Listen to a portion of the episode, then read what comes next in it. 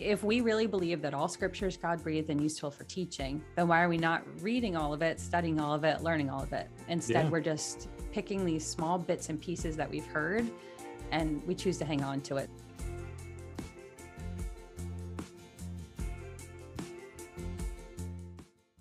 The other night, while I was putting my son to bed, he asked me if sinners can read the Bible. And uh, that question, along with the conversation that I had with Keri Lewis just the other day, has got me thinking a lot recently about what even is the Bible. Uh, and specifically, what does it mean to me? Uh, since I no longer am involved really in Christianity and, and really no longer appeal to the Bible as my final answer for direction and purpose. You know, basically just asking the question, what is my relationship with the Bible now? Uh, so before I go even any further with this little talk, uh, I want to say that for me, when I say the Bible, I'm meaning the Hebrew and Christian scriptures. The Hebrew and Christian scriptures are often referred to as the Old and New Testament in uh, evangelical or Protestant circles. Um, but that is my experience of the Bible. And there's obviously other ways of describing it. There's other texts there that are not included in my tradition, that are included in other traditions. And there are other cultural ways to describe the Bible. Um, but all I've got is my experience.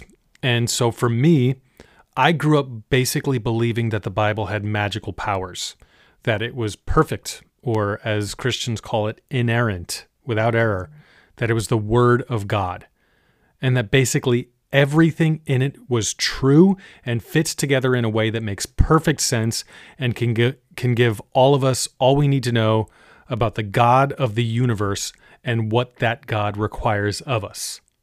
And I am definitely not alone in being brought up that way. I know that if you're listening to, to this podcast, it's likely you have at least interacted with people that think this way. And around 26% of Americans still do believe this way, and at least another 25 to 30% believe the Bible to be inspired by God and contains everything a person needs to live a meaningful life.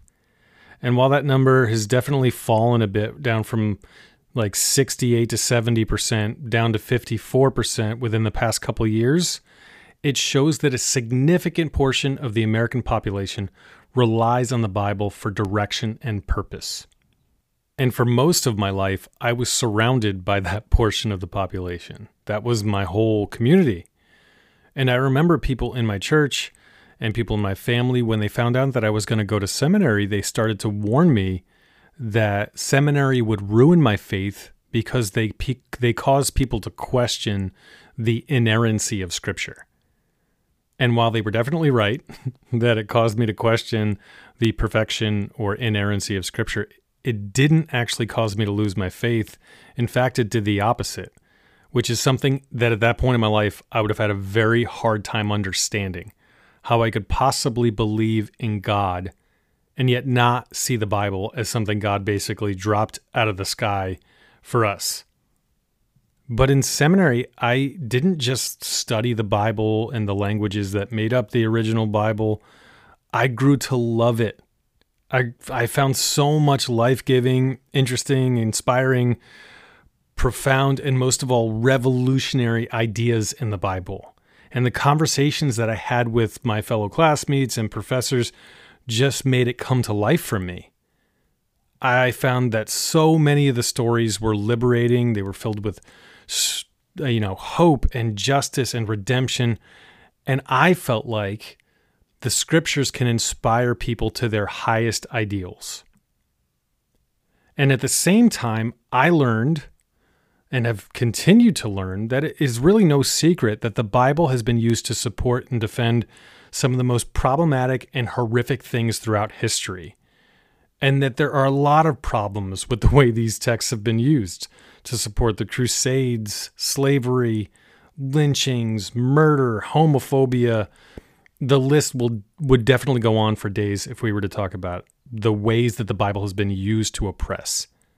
And for me, that wasn't something that I took lightly. I wanted to understand is the Bible actually saying these things? Does the Bible condone slavery the way that America and Europe participated in the slave trade?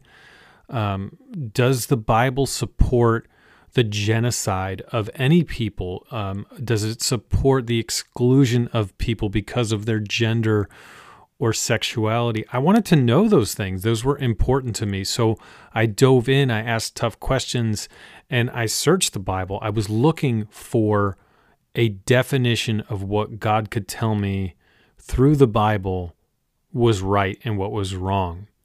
And I did find often that the ways we were applying the Bible, you know, in, in a lot of those times, in a lot of the ways that we oppressed people throughout history, that didn't really actually find any justification in the Bible. The Bible doesn't actually justify the way the slave trade went down. That's actually really not found in Scripture. The Bible also didn't support German Christian pastors and leaders who were trying to convince their parishioners that they should, just follow the government and the Nazi rulers because Romans 13 tells them to submit to the government because the government doesn't wield the sword in vain, that they actually enact justice and do the right thing. They had convinced German people based on that text that they needed to just go along with what was happening. But the Bible doesn't support it. It's simply ripping a text out of its context and using it to manipulate people to get the goal that you want. And what is it they say that a, a, text without context is just a con? It's like, you know, one of those pithy sayings, but it's true. If you rip something out of its context, y- you remove the actual meaning of it and you're just using it to manipulate people. And so I kept finding over and over again that that was happening with the Bible. And I, I saw people abusing it. I still do. And where I struggle today is that I still p- see people who have grown up with a similar experience to mine and have completely written off everything and have really shallow ways of engaging with the Bible and kind of diminish a lot of what it has to say in a way that I find cheap and anti intellectual, which is the opposite of what they'd be going for. But I understand why. Because these Bibles that we have have been used in so many ways to tell us that we're pieces of shit, that we're not good, that we can't possibly please God, uh, and, and, we can't come close to God. We can't do anything um, that God will see as good. And so, therefore, God needs to kill God's own son so that we can be acceptable to him. And so, rightfully, people reject that stuff. And that's where it comes back to this, the question that my son asked Can sinners read the Bible? As though it's some magical thing that can't be touched unless you're holy enough to do it. And if you're wondering how I answered him, I've said, of course, of course you can read the Bible, but there's nothing magical about it that will strike you down because you're an imperfect person reading it. And part of me is so angry that he even needs to wrestle with that idea. Uh, but at the same time, I think it's important for him to be able to understand that that is a perspective people have, and it's something that he's going to need to be confronted with and wrestle through himself. It's an important thing for him to to dive into and to discover what is the Bible. He needs to figure that out on his own. Uh, I can't tell him what it is. I can say that from my experience, yes, there are some texts that are problematic for a 21st century Western mind. Uh, but for for the time period, these writings were historical, musical, uh, poetic, they were inspirational for many. They they were subversive, and they belong in that space and time. And in that way, they can be informative to us. They can be what they need to be. Uh, for me today, I don't I don't really engage with the scriptures much much anymore. But as you can tell from the podcast, I love any conversation that drives us to be more compassionate, more just, uh, and more welcoming to people. And we can use texts from the Hebrew Bible and the Christian scriptures to get there. Just like I believe we can get there with your favorite author, your favorite book, another religion's holy book. So many other sources uh, can get us to that same place of seeking more justice, of being more compassionate and more welcoming. And in the end, people all over the world are going to continue to use the Bible or really any other holy book that's claimed to come from the mouth of God in a way that oppresses or that doesn't take into account the full human experience because all we're really ever doing is projecting our ideas onto the text in a way that supports who we are and what we think.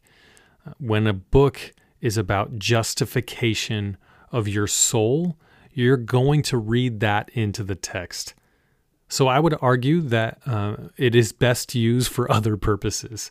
I think that there are really beautiful ways to engage with holy texts from religions, uh, not to diminish them, because that's what people use for inspiration and for guidance. But from my experience, when we're seeking to justify ourselves, it's easy to go to a book that claims to come from God and just point out verses that seem to line up with what we think. But that's just me. Uh, I'm curious what you think.